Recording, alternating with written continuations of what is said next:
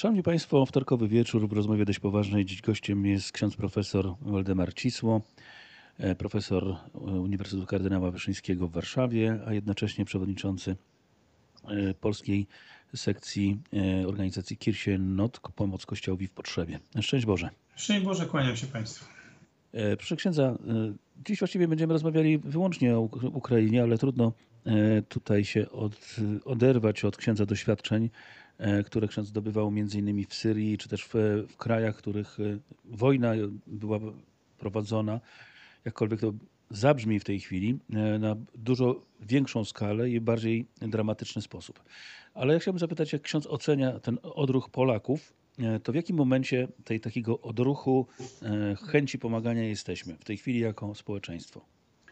No panie redaktorze, dość dobrze pan ujął ten problem, przed którym stoimy, bo proszę zauważyć, e, gdybyśmy tak przybliżyli sobie, a powinniśmy się uczyć doświadczeń historii, e, chociażby ten konflikt e, w Syrii, który trwa no już ponad 10 lat. Niedawno obchodziliśmy kolejną rocznicę smutną.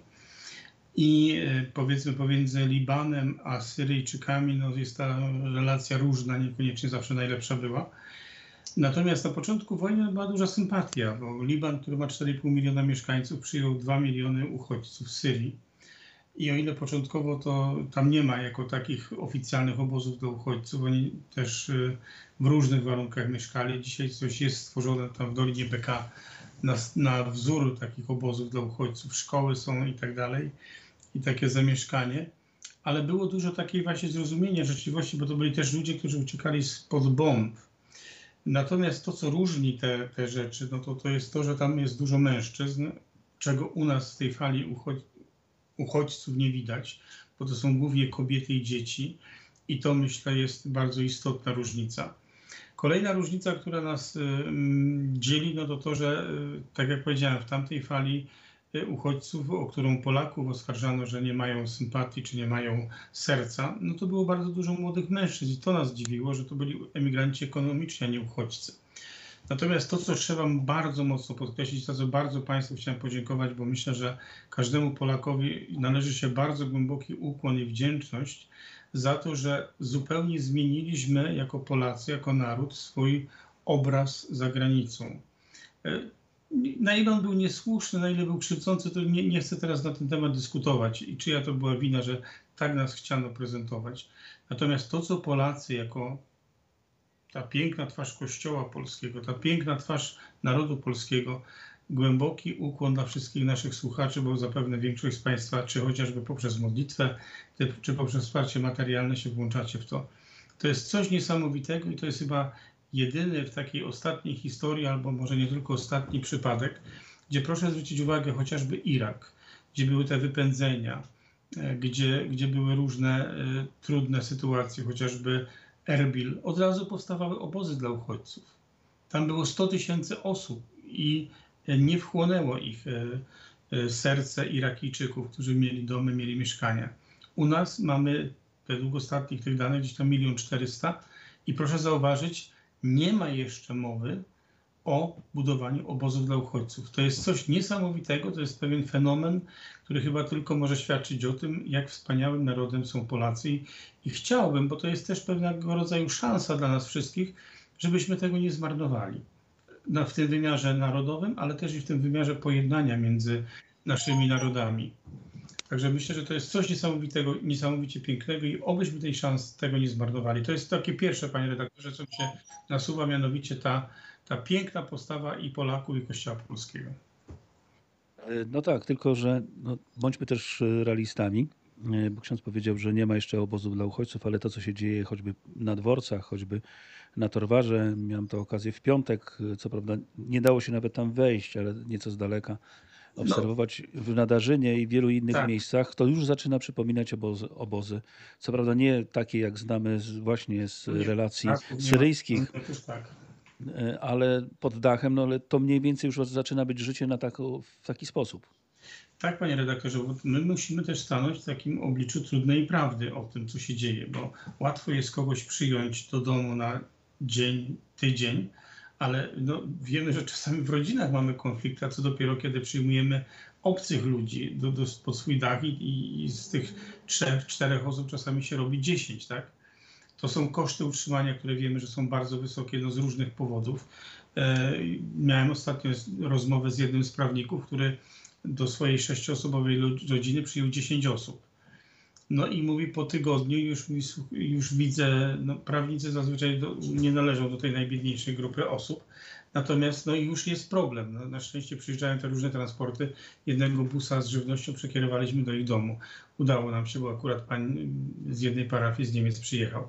Ale to pokazuje, że niedługo staniemy przed tym problemem, co dalej bo mm, tu jest też taki ładny gest, y, to co jest też nietypowe, że te matki, gdzie tam pewnie nie wszędzie, ale to co ja słyszałem, to na przykład jak jest większa ilość matek z dziećmi, no to jedne się zajmują dziećmi, inne szukają pracy, żeby być niezależnymi. To jest niesamowicie też ważne i myślę, to daje taki pozytywny E, pozytywne myślenie na przyszłość. Natomiast musimy stanąć też w prawdzie o tym, że na dłuższą metę no nie da się pół roku czy rok utrzymywać e, w jednym mieszkaniu kilkunastu osób, czy kilku, no bo dojdzie do spięć, dojdzie do napięć i, i z tym też się musimy liczyć. I tutaj już będzie rola państwa.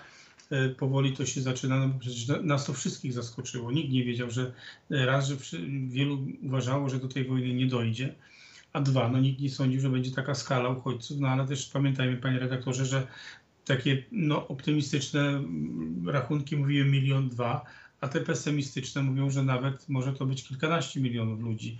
Nie wiemy, jak się sytuacja rozwinie. Musimy być przygotowani również i na to.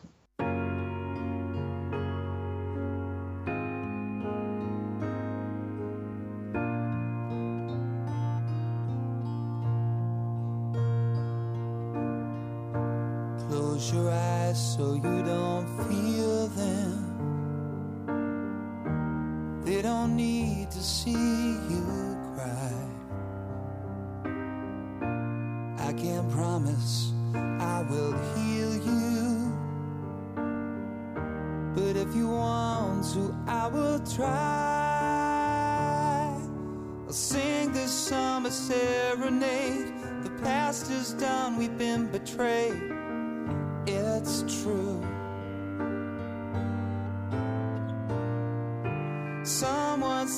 truth will out.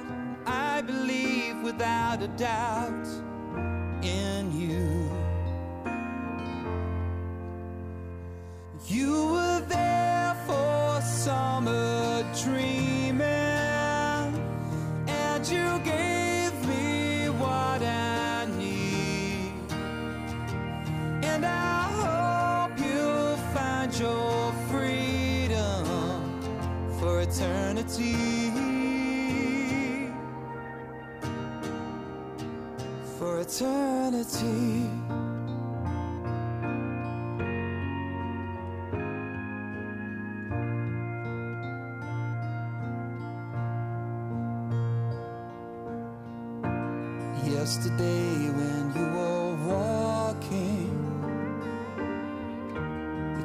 About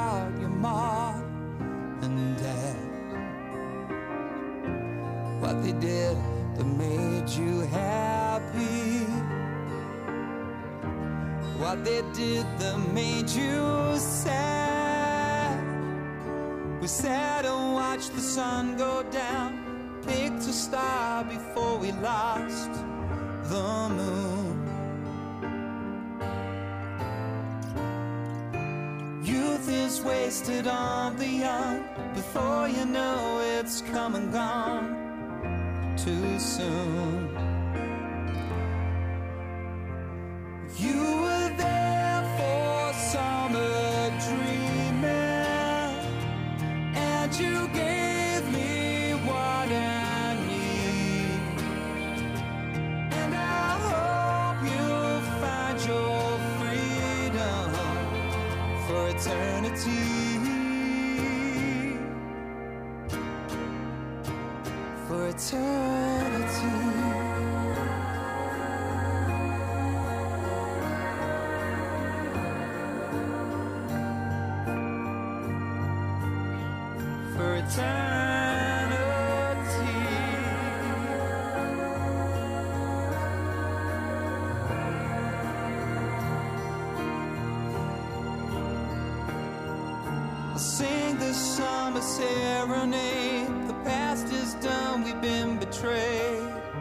It's true.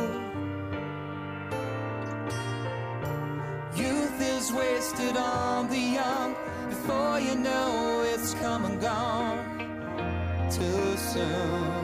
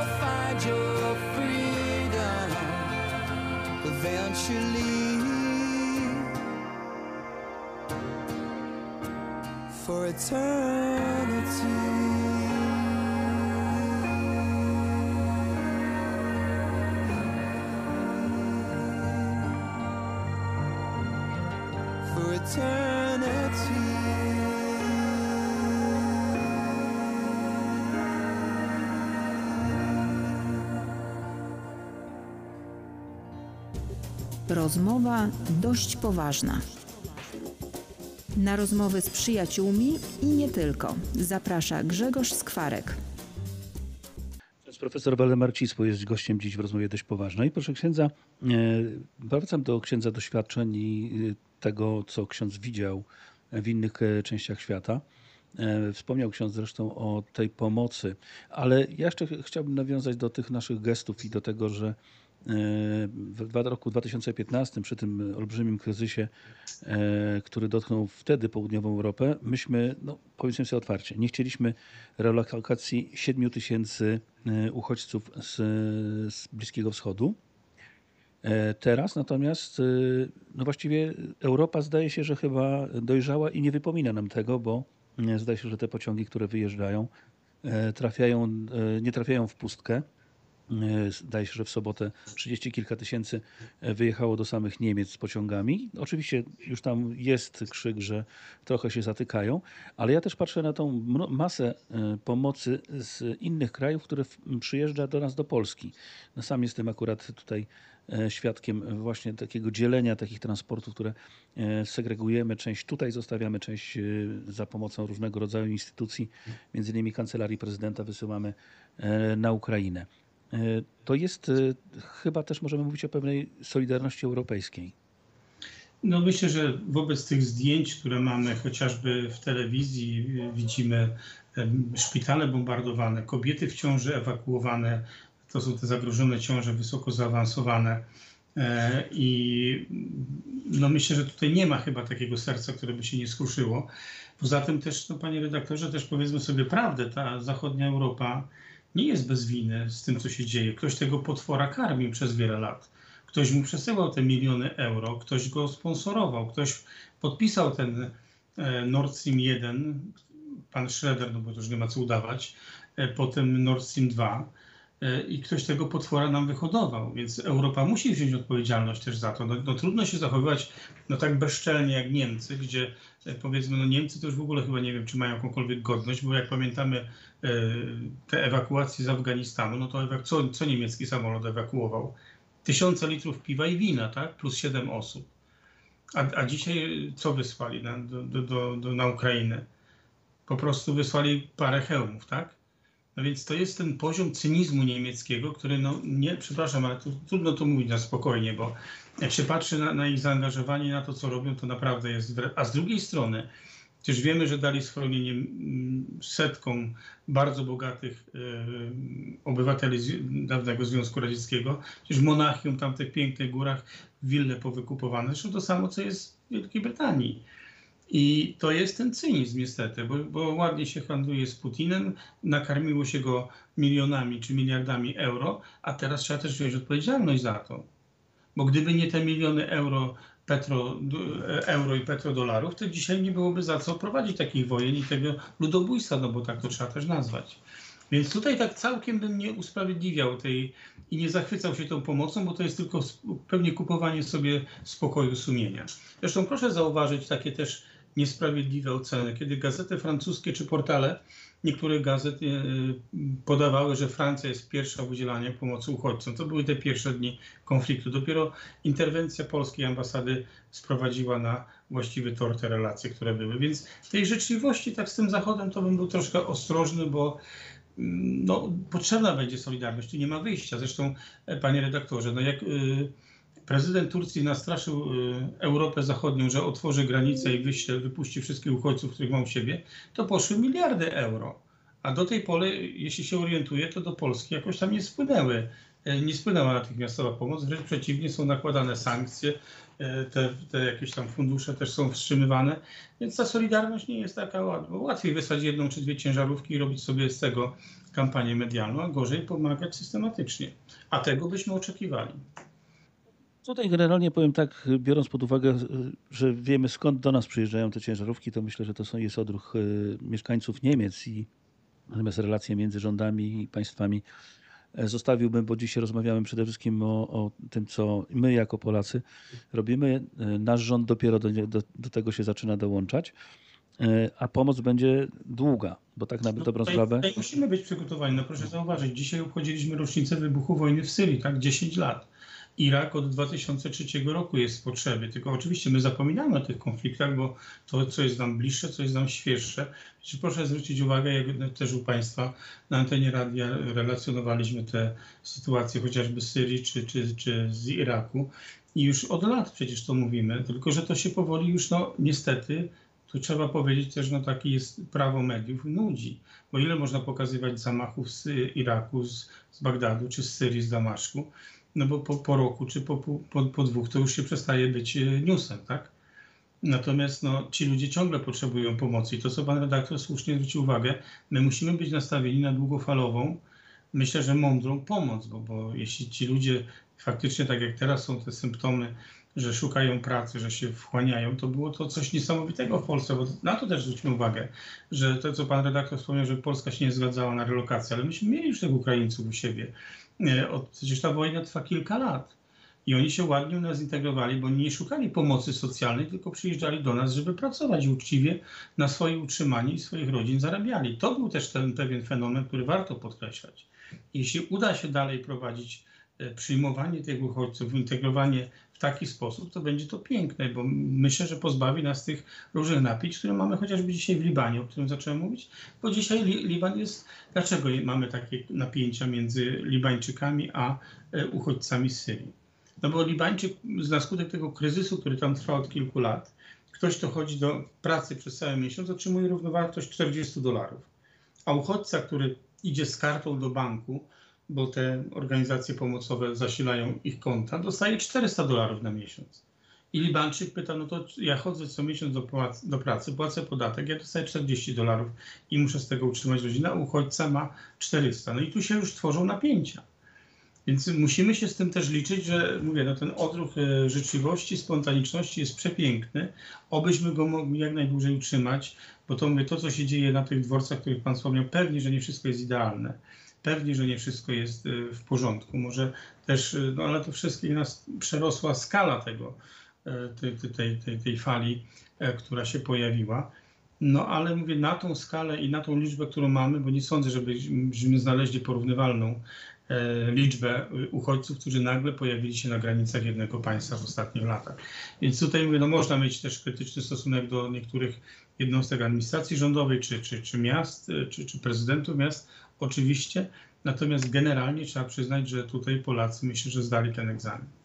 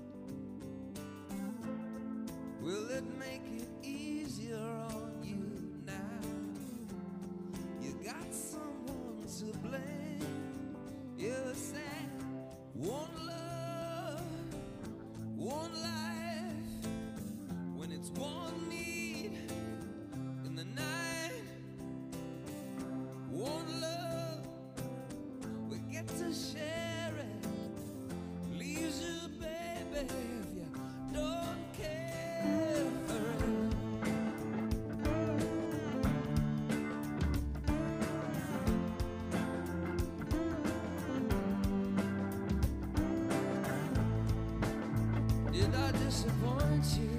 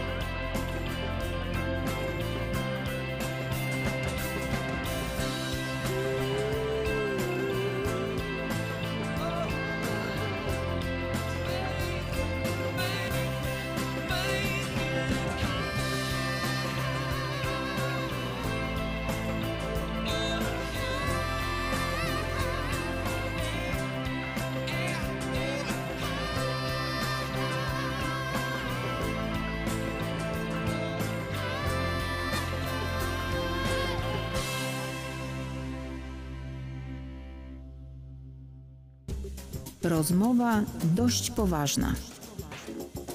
Na rozmowy z przyjaciółmi i nie tylko zaprasza Grzegorz Skwarek. Ksiądz profesor Waldemar Cisło jest gościem dziś w rozmowie dość poważnej. Proszę księdza, e, mam też e, pytanie, bo wspomniał ksiądz o e, tym, co się dzieje w Libanie, o tych dysproporcjach pomiędzy pracującym Libańczykiem a uchodźcą, który mm, otrzymuje dużo większy zasiłek. U nas tych proporcji nie będzie, ale nie wiem, czy ksiądz zwrócił uwagę, ale ja już, my tutaj mamy chociaż y, region siedlecki i łukowski, to w ogóle środkowo-wschodnia Polska wchłonęła, myślę, że mm, w pierwszej fali bardzo dużą grupę ludzi, ale są to przede wszystkim y, ludzie, którzy łączą rodziny, bo tutaj bardzo duża część Ukraińców po prostu pracuje od lat.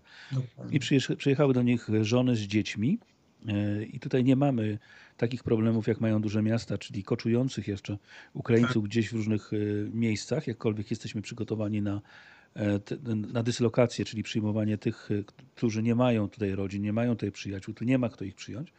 Duża część tych ludzi też stać ich na wynajmowanie mieszkań i tym w pierwszej fazie głównie się zajmowaliśmy, czyli wyszukiwaniem mieszkań, które można było wynająć dla im. E, Natomiast już nie brakuje y, takich y, głosów i to otwarcie i głośno y, artykułowanych w wielu miejscach, że przyjeżdżają, że dostaną socjał, e, że my musimy ciężko pracować, oni dostaną za nic. Y, Zaczyna się wyliczanie. No i teraz pytanie brzmi, pan ksiądz zna te mechanizmy, które dzieją się w społeczeństwie, tego odruchu i o to chciałbym zapytać, tej fali powrotnej.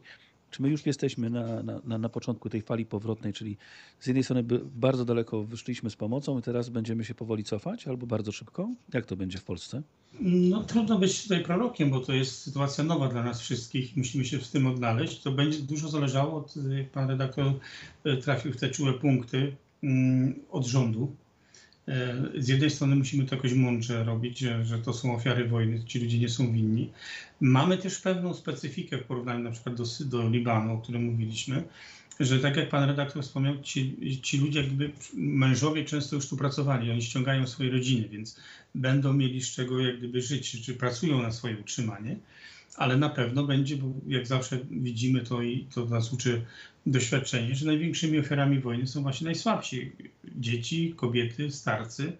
No i ich nie będzie pewnie stać na to, żeby podjąć y, pracę ten wysiłek, no bo jak są małe dzieci, no to matka nie może pracować, jeśli będzie sama tutaj, a mąż będzie walczył o wolność swojego kraju. Więc myślę, że musimy być przygotowani. To dużo zależy od tego, jak i rząd, i samorządy, i Kościół nas na to przygotuje, e, bo myślę, że, że tak jak pan redaktor wspomniał, zaczną się te wypominki, że my chodzimy do pracy cały miesiąc, a zarabiamy tam powiedzmy 2000, a ktoś, kto siedzi w domu, dostaje 1500, więc no, no to będzie, no, no niestety tego nie unikniemy i tylko myślę, że tu jest też rola państwa, mediów, żeby to dobrze prezentować i nie akcentować tych różnych e, no, negatywnych przypadków, które się będą pojawiać, no bo możemy powiedzieć też, że już słyszeliśmy o przecież o gwałtach na Ukrainkach, bo oprócz tego morza dobroci się znajdują jakieś takie wysepki e, no, no, głupoty czy, czy, czy zła ludzkiego. Przecież słyszymy już o organizacji, które zajmują się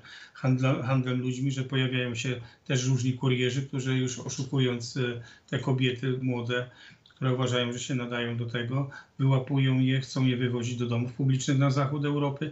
No to wszystko już się dzieje, panie redaktorze, więc o tym musimy też pamiętać. No, no jest to cały kompleks problemów, to nie są łatwe sprawy, nie są proste rzeczy do opanowania, zwłaszcza, że no, no liczby mówią same, same o sobie, no po półtora miliona już, a co będzie dalej, tego z nas nikt nie wie. Pytanie brzmi też, y, w którym momencie tego, tego momentu jesteśmy, bo żeby zaradzić, żeby mhm. zapobiec, trzeba sobie jak gdyby mieć również nie tylko sporo empatii, ale również sporo pragmatyzmu, czyli umieć oceniać właściwe e, procesy, właściwie te procesy, które się dzieją. Ja mam takie wrażenie, że na dzisiaj wszyscy zakładają, że jest świetnie, bo rzeczywiście e, przynajmniej milion e, Ukrainek i, i ukraińskich dzieci zostało przyjętych pod polskie dachy przez prywatne osoby, firmy, e, z różnych motywacji. E, mamy pewnie około te dodatkowe pół miliona, to są ci, którzy są już w tej chwili e, klientami trochę państwa i trochę też po prostu szukają sposobu, sposobu jak, żeby wyjechać z Polski, bo mają rodzinę trochę dalej. I teraz pytanie brzmi, czy ktoś obserwuje to? Ja mam takie pytanie, czy ktoś obserwuje z punktu widzenia właśnie tych procesów społecznych, które się dzieją u nas w Polsce i będzie reagował, bo na to trzeba wcześniej reagować. No, było spotkanie chociażby w piątek w kancelarii prezesa Rady Ministrów z panem wicepremierem Glińskim i też organizacje te pomocowe różne miały okazję zasygnalizowania pewnych problemów, więc były te problemy sygnalizowane, że nie, no, państwo musi się bardziej zaangażować, że e, ten taki odruch społeczny, to, że tam ludzie gotowali gary, potężne zupy, wozili na granicę, że zbierali te koce, kołdry, cokolwiek, ubrania, to się powoli wyczerpie. No bo tak jak pan redaktor wspomniał, no ten, ten, ta fala entuzjazmu będzie opadać, tak? I podsycana, jeśli, jeśli nie będziemy zwracać mocno uwagi na to, żeby jej nie podsycać tymi negatywnymi skojarzeniami, bo one też już się pojawiają. E, I tak jak pan pytał o to, na jakim punkcie jesteśmy, no jest tutaj pewna specyfika, bo mówię, na początku była ta, ta, to łączenie rodzin, powiedzmy, nie? Więc, ale też jak pan redaktor wspomniał, już się pojawiają te głosy, no bo chociażby weźmy taki przykład, dzieci chore na raka, tak? Wiemy, jaki, jaki po tej pandemii, jaki był utrudniony dostęp do lekarzy, dostęp do szpitali. I ktoś nagle powie, no to co, nasze dzieci mają czekać w kolejce, a dzieci z Ukrainy są od razu umieszczane w szpitalach. I już takie głosy były. Więc tych trudnych, trudnych tematów będzie dużo. Dużo zależy od mądrości rządzących i trzeba już zacząć działać, bo myślę, że ja bym nie czekał, tylko już trzeba te pewne e, tematy wygaszać, żeby one nie urosły do skali problemu. I to... Jak, jak to robić? O, ale mnie pan redaktor zażył. No nie, nie, mam, nie mam na to recepty, panie redaktorze, bo z jednej strony no, na pewno ta pomoc materialna, ona łagodzi i, i, i, i no, rozwiązuje wiele problemów, tak? No ale, ale też, no, no nie wiem, jak, jak, jak na przykład wytłumaczyć Polakowi, że on pracuje z jego e, składki jeszcze przy tym Nowym Ładzie, teraz mamy te problemy z, tym, z tą składką, z tą nadpłatą, czy ze zmniejszonymi pensjami. Nauczycieli, słyszeliśmy ile tego było że teraz ktoś przychodzi, my mu dajemy za darmo ubezpieczenie i tak dalej, i 500 plus i te wszystkie socjalne. No ktoś to musi wypracować. Więc tu myślę, że no, pewnie będzie wielkie zadanie dla rządu, żeby też włączyć instytucje międzynarodowe. Stany Zjednoczone widzę, że bardziej rozsądnie do tego podchodzą niż Unia Europejska i bardziej się angażują, przynajmniej werbalnie. Jak to wygląda w praktyce, nie wiem, bo nie mam wglądu w to, ale z tego co widzę, to Amerykanie jak gdyby bardziej rozsądnie do tego podchodzą i chcą już udzielać tej pomocy krajom, które przyjmują uchodźców. Ale jak to zrobić, to ja, ja panu nie dam recepty. Na pewno trzeba, mówię, być z tymi ludźmi i to wszystko naprawdę wygaszać, żeby nam to nie, nie ta bańka problemów nie urosła, bo jak będzie za duża, to jak pęknie, to później nikt nie będzie w stanie tego pozbierać. Na razie wydaje mi się, że mamy to jeszcze pod kontrolą, ale jeśli nie będzie mocnego zaangażowania i samorządów, i rządu, i wszystkich instytucji, no to będziemy mieć problem. Tak jak pan redaktor wspomniał i tak jak to uczył doświadczenia innych krajów. Wyobraża sobie ksiądz y, taką sytuację, w której może dojść y, no, do konfliktów takich otwartych, łącznie no, z jakimiś napaściami, z jakimiś e, rękoczynami, delikatnie rzecz biorąc? No tak, jestem sobie wyobrazić. No, przykład. W Erbilu mieliśmy obóz, który prowadził ksiądz Douglas, tak? Ci, to było 720 osób przy małym kościele, więc na takim małym przykładzie łatwiej nam to zobrazować. Ci ludzie żyli w strasznym rygorze. Dlaczego? Tam trzeba było wrócić na, na 21, bo jak nie, to już nie weszło się do tego obozu. Bo, bo mówi, no słuchaj, oni przez jakiś czas żyją w tych namiotach, bo rozumieją, że, że jest sytuacja nadzwyczajna, że zostali wypędzeni ze swoich domów. Ale potem będzie, będzie też roszczeniówka. Czemu mieszkamy w namiotach, a oni mieszkają w domach, tak, i w mieszkaniach? Czemu my dostajemy 500, a oni dostają półtora tysiąca, tak? I, i, I też ze strony tych uchodźców zaczną się, no bo oni są wystraszeni, oni są przecież teraz... Yy, no, w trudnej sytuacji, bo uchronili swoje życie, ale też z biegiem czasu no, będzie to tak jak w Niemczech. Mieliśmy na przykład tych e, drugie pokolenie tak zwanych e, Niemców rosyjskich. Nie? No to o ile starsi rodzice byli szczęśliwi, bo dostawali ten socjal, to już dzieci mówią, no czemu mój kolega Niemiec, który się gorzej uczył, ma lepszy zawód, a ja ciągle muszę być tym kelnerem czy mechanikiem samochodowym. Tego szklanego sufitu nie mogę przebić. Z, w dłuższej perspektywie z tym się też musimy liczyć, tak?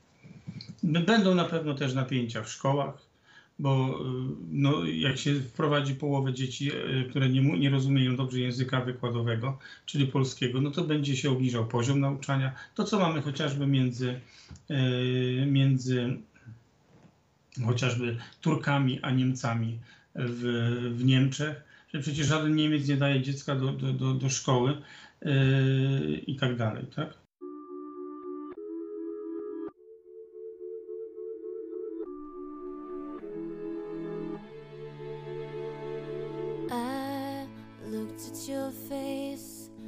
saw that all the love had died.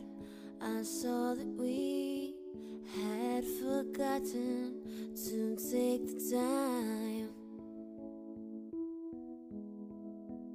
I I saw that you couldn't care less about what you do. You couldn't care less about the lies you couldn't find the time to cry. We forgot about love. We forgot about faith. We forgot about trust. We forgot about us,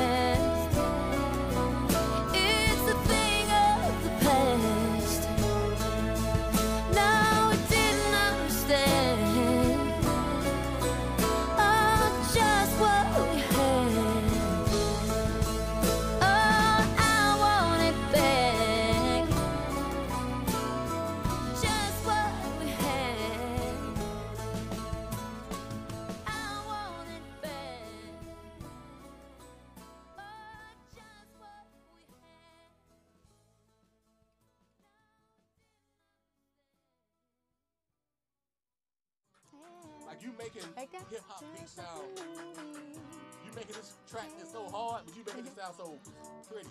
Poppy. Because I, I already know what I'm gonna do to it musically.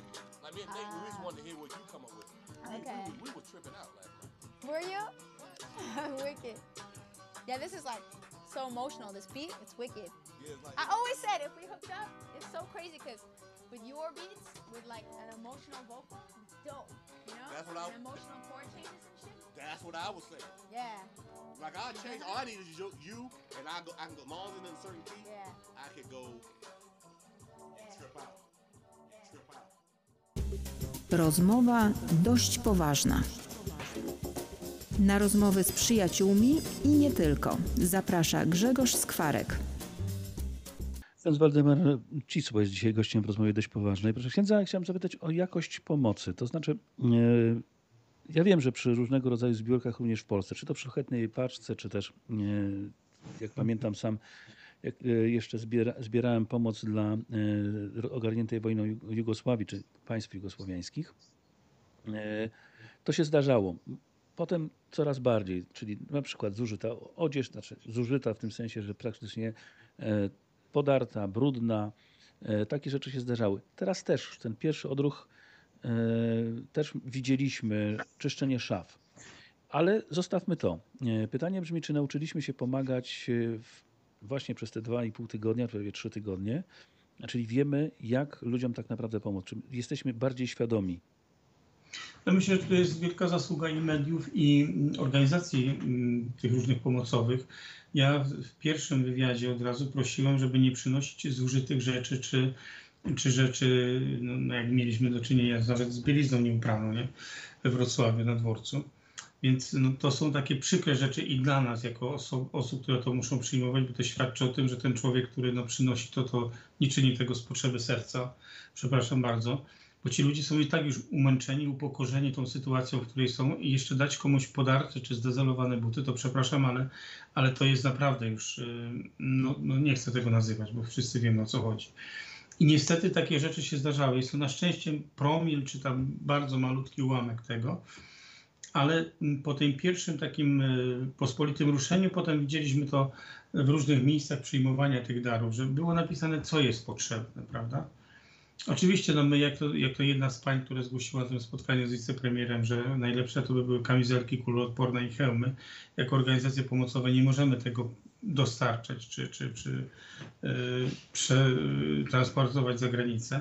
Niemniej jednak no, ten poziom myślę świadomości się zwiększa. I tutaj też ukłon w stronę mediów, bo dzięki Państwu no to mm, troszkę nam jest łatwiej, bo, bo naprawdę nie ma nic gorszego jak zbieranie śmieci po prostu. No przepraszam, że tak określenie, które mi przychodzi, no bo, no bo co zrobić z podartą odzieżą czy z brudną bielizną? No przecież nikomu tego nikt nie da, tak? Ja miałem osobiście takie doświadczenie, bo pani przywiozła ze Stanu walizkę i prosiła, żeby ją zawieźć do Syrii. Mówię, no to proszę otworzyć, co tam jest. I kiedyś jeszcze pamiętam, jak, jak siostry dzieci wychowywaliśmy, to były takie smoczki gumowe nam na butelkę szklaną się nakładało i tam tą kaszą z mlekiem się karmiło te dzieci. To te, te smoczki tam były w tym takie zmurszałe, że jak się je wzięło do, do ręki, to one się kruszyły. No i pani chciała, żeby to zawieźć i stare strzykawki, których już nikt nie używa. Więc ja proszę Panią, ten transport będzie 10 razy droższy niż to wszystko jest warte, to po prostu są śmieci.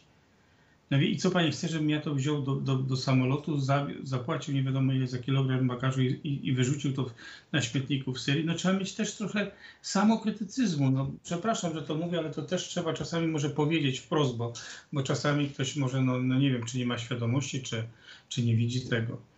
No bo ze Stanów Zjednoczonych przywozić śmieci do Polski, żeby je potem jeszcze wieźć do Syrii? No przepraszam ci ludzie są dość biedni, dość przeżyli różnych upokorzeń, żeby je jeszcze upokarzać zamiast pomocą, to nie wiem jak to nazwać. No, no. Przepraszam, ale to też trzeba powiedzieć. No, tak, no bo... znaczy myślę, że, że trzeba, bo o, o, tym chyba za mało też mówimy, bo jeśli tego nie będziemy wyraźnie artykułować, to zresztą skutkuje, bo e, pamiętam tutaj w jednej z miejscowości, w której w tej chwili mieszkam pod, pod Łukowem, e, też była zorganizowana zbiórka na tej pierwszej grupy e, ludzi, I też e, jedna z moich koleżanek po prostu przyszła zbulwersowana, że mówi, słuchaj, większość tych rzeczy jest po prostu podarte, stare i tak dalej. Zrobiliśmy wokół tego dosyć duży szum. Może nie medialny, ale e, czy na forach, czy też na różnego rodzaju grupach internetowych, na social mediach. I to poskutkowało.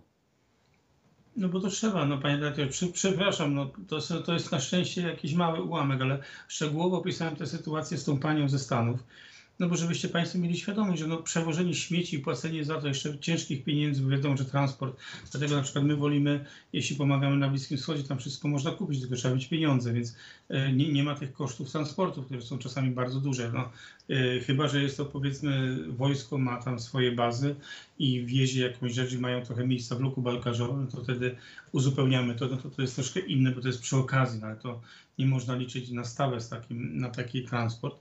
Natomiast no tutaj wyczulamy też, no bo postawmy się w takiej sytuacji, czy my byśmy chcieli dostać nieupraną czy używaną bieliznę od kogoś? No chyba nie. Więc zapytajmy siebie, czy to, co dajemy, my byśmy chcieli dostać, gdy będziemy w potrzebie. Dobrze, proszę księdza, jak wygląda nasza pomoc tam, na miejsce? Bo z jednej strony oczywiście przyjęliśmy półtora, być może nawet więcej, bo podejrzewam, że, by, że może być to większa grupa, bo mamy sporą e, grupę e, ludzi, którzy po prostu od pewnego czasu przebywają na terenie Polski i teraz po prostu le będą legalizować te, te pobyty. Stąd też to nadawanie PESEL-ów e, może okazać się i wyliczenia, które się z tym pojawią, że są dużo większe. Staniemy wprawdzie o tym właściwie, bo tak jedni mówili, że jest dużo tych Ukraińców, broniąc się przed tym, co pan redaktor wspomniał, zarzutem, że nie przyjmujemy tych 7 tysięcy uchodźców, bo mówiliśmy, że my i tak mamy dużo obywateli Ukrainy, którzy uciekli się przed wojną, no a teraz staniemy w prawdzie, no bo liczby nie kłamią, tak? Tak, ale teraz y, też pamiętajmy o tych, którzy zostali tam na miejscu, którzy e, z, jednej strony zostali, bo e, chcą walczyć, z drugiej strony zostali, bo nie za bardzo wiedzą, jak uciec, nie za bardzo mogą. Albo możliwości. Albo też zostali z wyboru, bo y, jest też duża część, zwłaszcza starszych mężczyzn, którzy tam zostali, bo zostali jako delegaci rodzin, żeby pilnować majątku, dobytku. Tak, tam zostało, tak. No tutaj wracamy do tego, co zawsze podkreślaliśmy w wywiadach z państwem, że największymi ofiarami wojny są najsłabsi.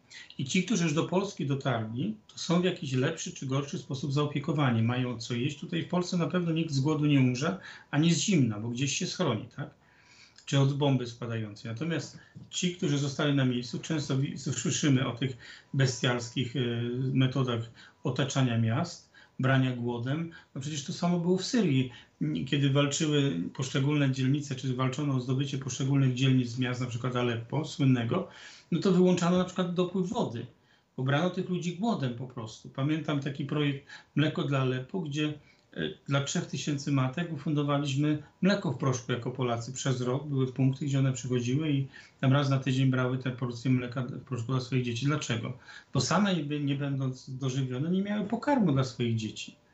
A jak mi jedna matka opowiadała, to był, do tego stopnia był dramat, że jak się słucha płaczu głodnego dziecka, nie ma mu kompletnie co dać jeść, to one w tym przypływie rozpaczy zbierały jakieś zioła, takie jakieś trawy suche, mieliły to, mieszały z wodą, którą znalazły gdzieś tam w kałużach, czy była woda zakręcona, nie było wody w tej dzielnicy i w ten sposób oszukiwały głód tych dzieci. No ale to ile tak można robić, tak?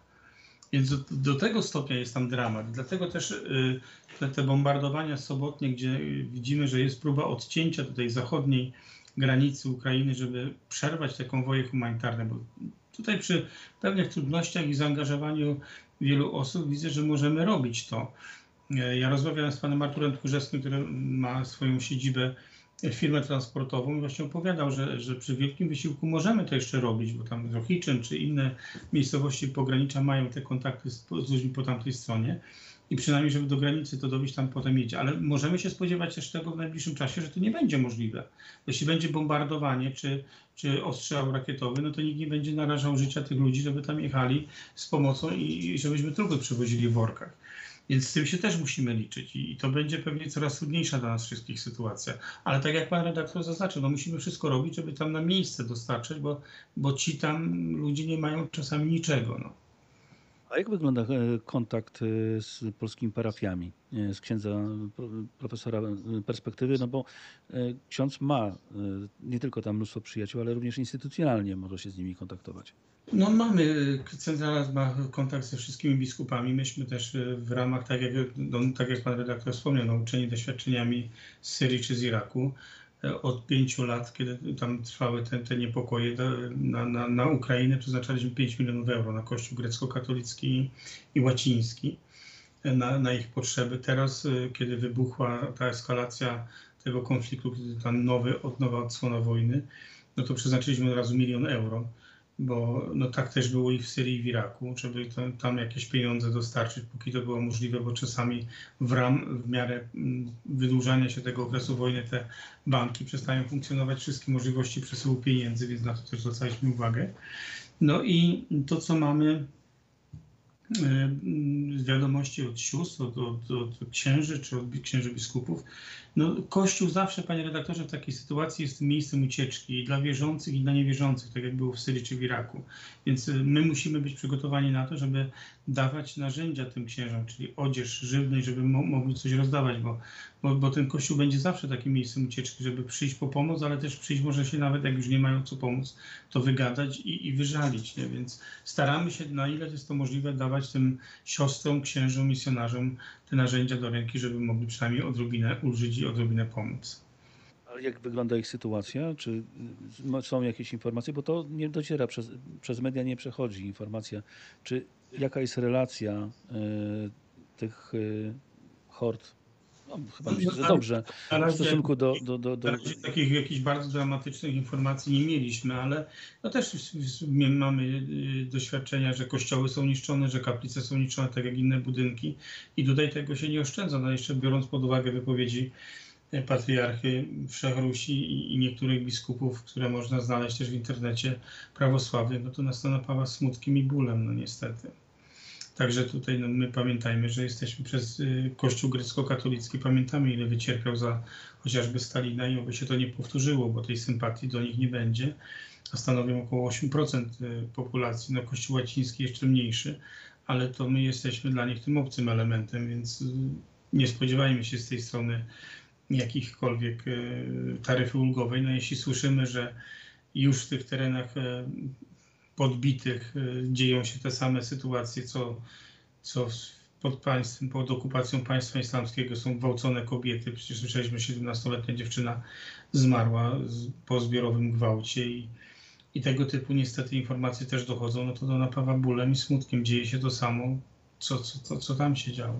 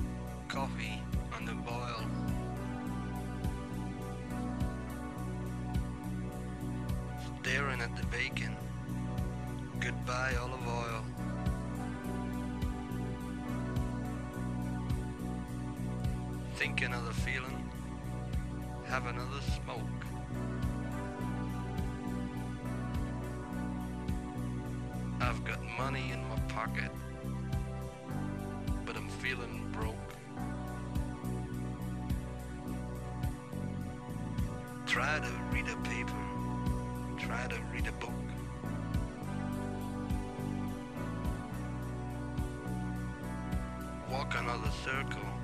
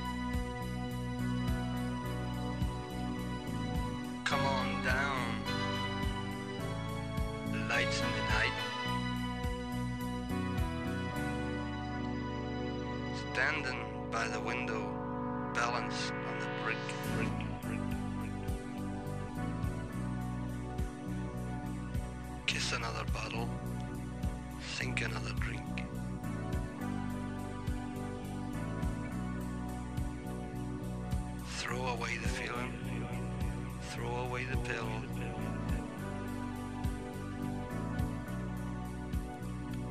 If the bottle doesn't get me,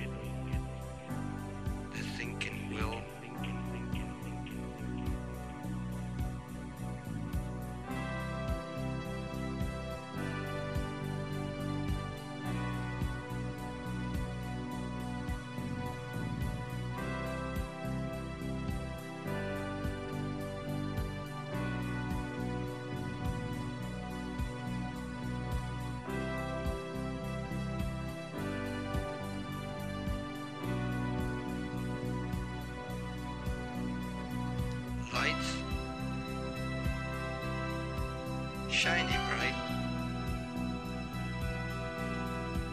What's it like? In the light? Come down. Lights in the night. It's easy to believe. Lights in the night.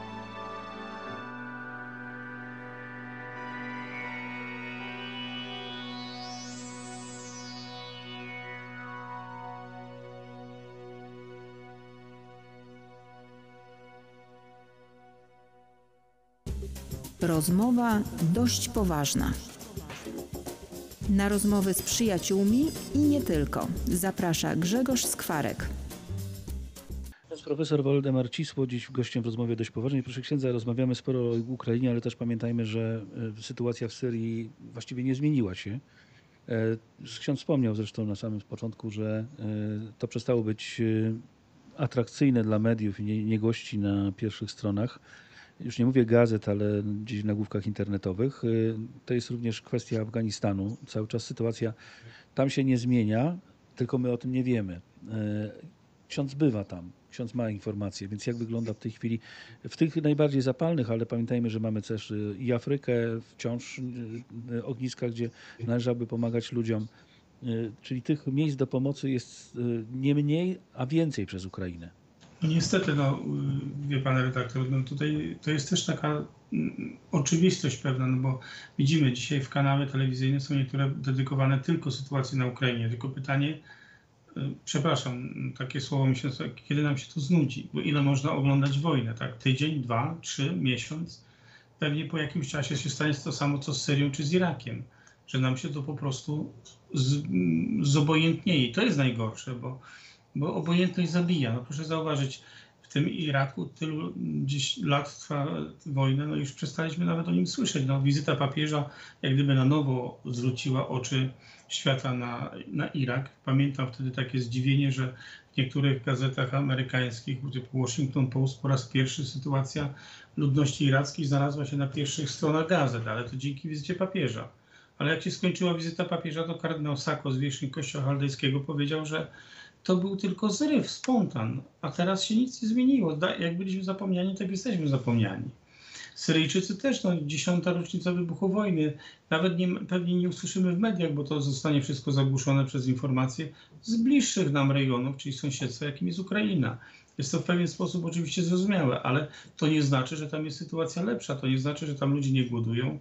To nie znaczy, że tam ludziom brakuje leków, podstawowych rzeczy, że jak była zima, no to umierali z zimna, bo, bo, bo, bo wilgoć, bo, bo nie mieli czym ogrzeć swoich mieszkań. To są te problemy. No i to jest takie bolesne, bo tak no nie wiadomo jak do tego podejść, żeby też tym pomóc, ale o tamtych też nie zapominać. A jak faktycznie dzisiaj to wygląda? Czyli po prostu jeśli nie wiemy właściwie o, o co się dzieje w Syrii. Jak wygląda sytuacja w, w Syrii, jeśli chodzi o polityczną y, kwestię? Czyli czy No, to, czy, bo nawet nie wiemy, czy Aleppo jest dalej oblegane, czy, czy, czy też jest swobodny Tam, dostęp. tam, tam nie ma takich już walk ostrych, jak były jeszcze do niedawna.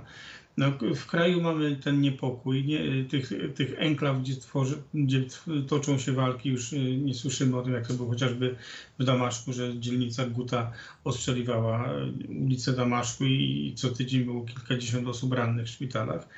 Natomiast no, jest bieda, no bo żeby utrzymać rodzinę trzeba mieć około 200 dolarów, to tak na takim skromnym poziomie, a pensje no to są podobne do tych pensji, które są w Libanie, czyli tam 40-50 dolarów, no to czyli trzeba mieć dwa etaty, żeby minimalny, jakiś taki naprawdę minimalny poziom zachować, a, a nie ma, nie ma tej pracy, bezrobocie sięga czasami kilkudziesięciu procent.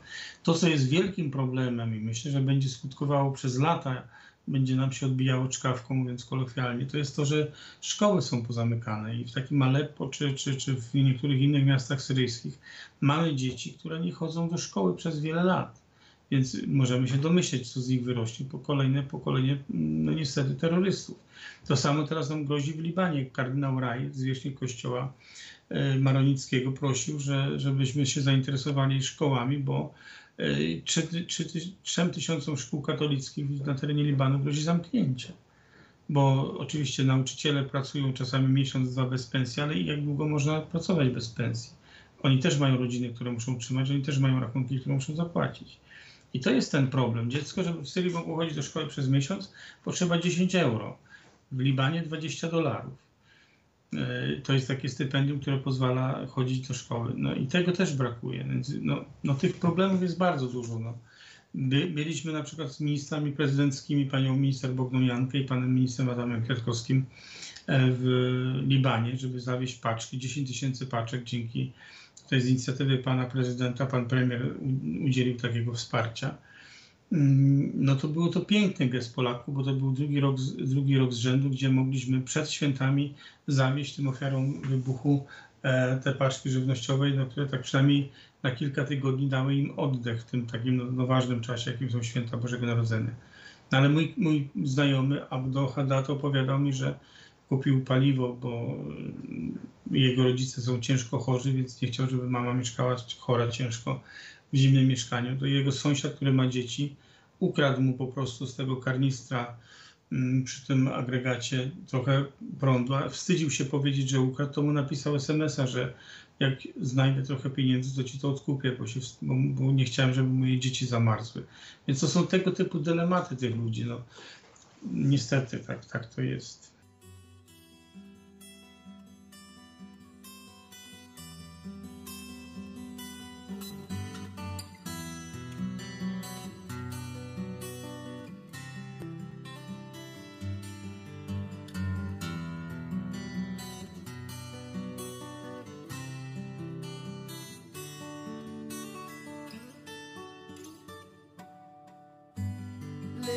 child. Dry your cry.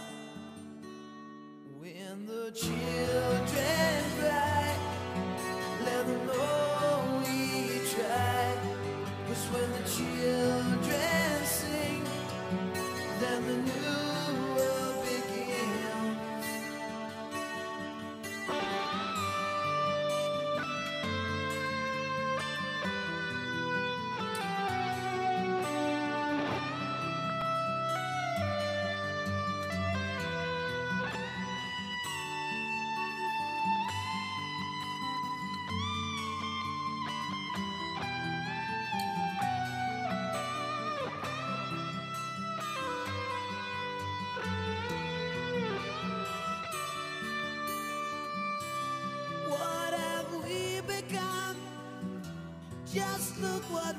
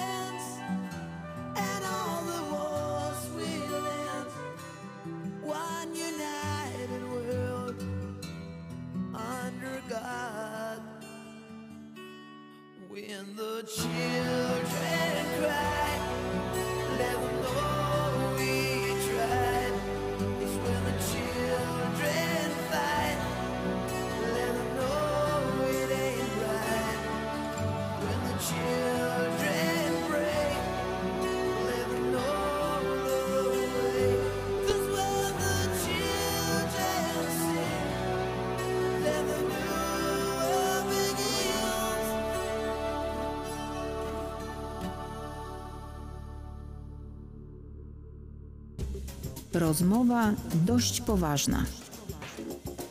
Na rozmowy z przyjaciółmi i nie tylko. Zaprasza Grzegorz Skwarek.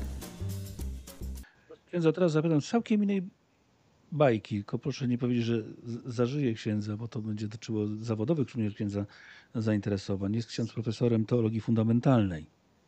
A więc z punktu widzenia teologa fundamentalnego, jak ksiądz na to wszystko patrzy, na to wszystko, co się zdarzy, pandemia, teraz y, ta niespodziewana agresja, y, no właściwie spodziewaliśmy się jakichś rozwiązań, ale nikt nie spodziewał się tak otwartego konfliktu w Europie. Y, I cała masa konsekwencji, która, które zostaną po tych i pandemii, i po tej wojnie.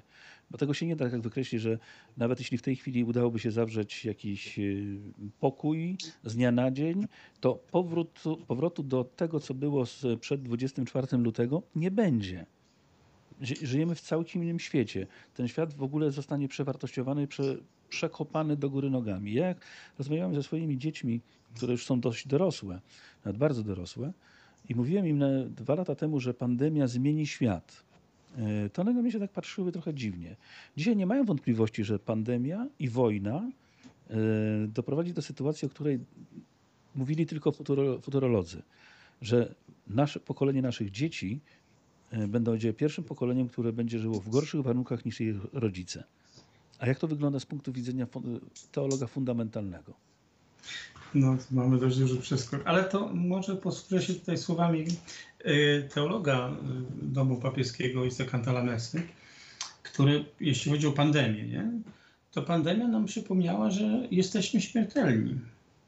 Bo my żyjemy w takich czasach, że nam zewsząd mówiono, że człowiek jest panem tego stworzenia. Pan Bóg jest do niczego niepotrzebny. Zresztą to nie jest pierwszy raz w dziejach y, myśli ludzkiej i historii człowieka, bo chociażby oświecenie było takim mocnym okresem, gdzie człowiek się postawił w miejsce Boga i uważał, że Pan Bóg jest do niczego niepotrzebny. Natomiast tutaj ten człowiek, który lata w kosmos, za- zaczynał myśleć o kolonizacji Marsa czy innych planet, nagle się okazało, że takie małe coś, co jest niewidoczne, co trudno zmierzyć, zważyć, nas zabija. I ten człowiek, któremu, który się zastanawiał, czy lecieć na Marsa, przynajmniej niektórzy, płacili potężne pieniądze, żeby polecieć w kosmos i z powrotem, za które można było pewnie wyżywić nie jeden kraj afrykański przez dłuższy czas, jak Sudan, nagle się zorientowali, że, że jesteśmy śmiertelni. Więc to jest jedna rzecz, e, taki pstryczek dla tego pysznego, dumnego człowieka, któremu się wydawało, że już jest panem wszystkiego stworzenia. A z drugiej strony też e, ta wojna pokazuje nam na to, że jeśli nie uszanujemy tego pewnego porządku boskiego, no to my możemy ten, my mamy wolność. My mamy, Pan Bóg szanuje nasze wybory, tylko ich wybo- te, te wybory mają potem swoje konsekwencje. Bo gdybyśmy szanowali prawo Boże, to byśmy nie, nie dopuszczali do tego, że szpitale czy dzieci niewinne są rozstrzeliwane czy mordowane, bo to tylko bestie mogą robić. Więc myślę, że jeśli nie wrócimy, bo to, to jest dla nas wszystkich trudna lekcja, i myślę, że warto się nad tym zastanowić, y, że, że Pan Bóg jednak nam pokazuje pewne, mm, y, pewne błędne drogi, którymi człowiek poszedł, bo człowiek uwierzył w siebie, w swój genialny rozum, w swój genialny zmysł, a okazuje się, że człowiek jest tylko małą maszynką i czasami bardzo grzeszną. I jak tego Pana Boga się wyrwie z serca i z umysłu, no to potem mamy bombardowanie szpitali, bo już co przed kim odpowiadasz. Proszę księdza, to do czego zmierzamy? Do samozagłady? Nie chciałem tego powiedzieć. Jeśli się nie opamiętamy, no to tak. Bo nasza wola, przecież człowiek może, może no mamy tyle tych różnych filmów futurystycznych, może warto się nad nie, niektórymi zastanowić, no bo, no bo co jest na końcu tej drogi? Tego jeden człowiek opętany czy szalony jest w stanie ten świat podpalić, no bo mamy, bo ma przyciski do, do, do, do mm, rakiet atomowych, tak, z głowicami atomowymi. Jeśli nie ma jakiegoś kręgosłupa moralnego, jakie, jakiegoś e, dekalogu, czy, czy, czy, czy, czy, czy jakiegoś, mówię, no, norm moralnych, no to do tego doprowadzimy, że już wszystko wolno. Jakieś oszale, oszalałe pomysły, czy, czy, czy szaleńcze y, ideały. No bo w imię czego to jest robione? Żeby jeden człowiek był człowiek, który ma wszystko. Przecież Putin jest uznawany za najbogatszego człowieka świata, ma miliardy dolarów czy euro i, i ma wszystko właściwie. I czego mu brakuje jeszcze? Boi się śmierci. No, i on, Panicznie boi się śmierci. no właśnie, schron, odległość kilka metrów od człowieka i tak dalej. No, smutne to jest, ale, ale niestety nie uczymy się z historii. I, I wiele razy już wyrzucaliśmy tego Pana Boga, bo nam się wydawało, że nam szkodzi, że stoi na drodze naszej wolności, ale ta wolność nieograniczona jakimiś kanonami moralnymi no, prowadzi do tego, co, co dzisiaj widzimy. Stajemy przed dylematem, który właściwie no, jest nierozwiązywalny wprost. Z punktu widzenia Boga jest prosty. Kochaj nieprzyjaciół, ale z drugiej strony no, pytanie brzmi, jak daleko mamy się posunąć w obronie mm, tego, no nie chcę nazwać stylu, bo Amerykanie czy też Europejczycy zachodni powiedzieli naszego stylu życia. E, My może mówimy o wartościach, czyli jak daleko możemy się posunąć broniąc tych wartości. Do czego? No tutaj mamy wybór prosty, no, panie redaktorze, no albo będziemy takimi zwierzętami już, no bo nawet zwierzęta nie zabijają w większości bez potrzeby, tylko żeby zaspokoić głód. Rzadko kiedy mamy to, że, że jakieś tam szczenięta czy kocięta e, zabijają, tylko żeby nie było więcej danej populacji. No ale to, co widzimy, na przykład to strzelanie do dzieci, no to jaki to jest poziom zezwierzęcenia? Co w tych głowach musi być i jak trzeba wyprać mózg człowieka ze wszystkiego, żeby strzelał do niewinnych kobiet, czy, czy kobiet w ciąży, czy do pacjentów? No to się przypomina druga wojna światowa i, i, i pacyfikacja Warszawy, którą Niemcy robili, te ryczące krowy i tak dalej, gdzie, gdzie były osoby w szpitalach mordowane i tak dalej. Czyli widzimy świat bez Boga. No, no szykujemy sobie po raz kolejny świat bez Boga. Tylko czy on jest lepszy? Zostawmy naszych słuchaczy z tym pytaniem, niech oni odpowiadają sobie sami. Dziękuję dzisiaj bardzo serdecznie. e, Ksiądz profesor Waldemar Cis- Mucisło, Pomoc Kościołowi w Potrzebie, a także profesor e, Uniwersytetu Kardynała Stefana Wyszyńskiego w Warszawie. Dziękuję, wszystkiego dobrego, szczęść Boże. Dziękuję, szczęść Boże.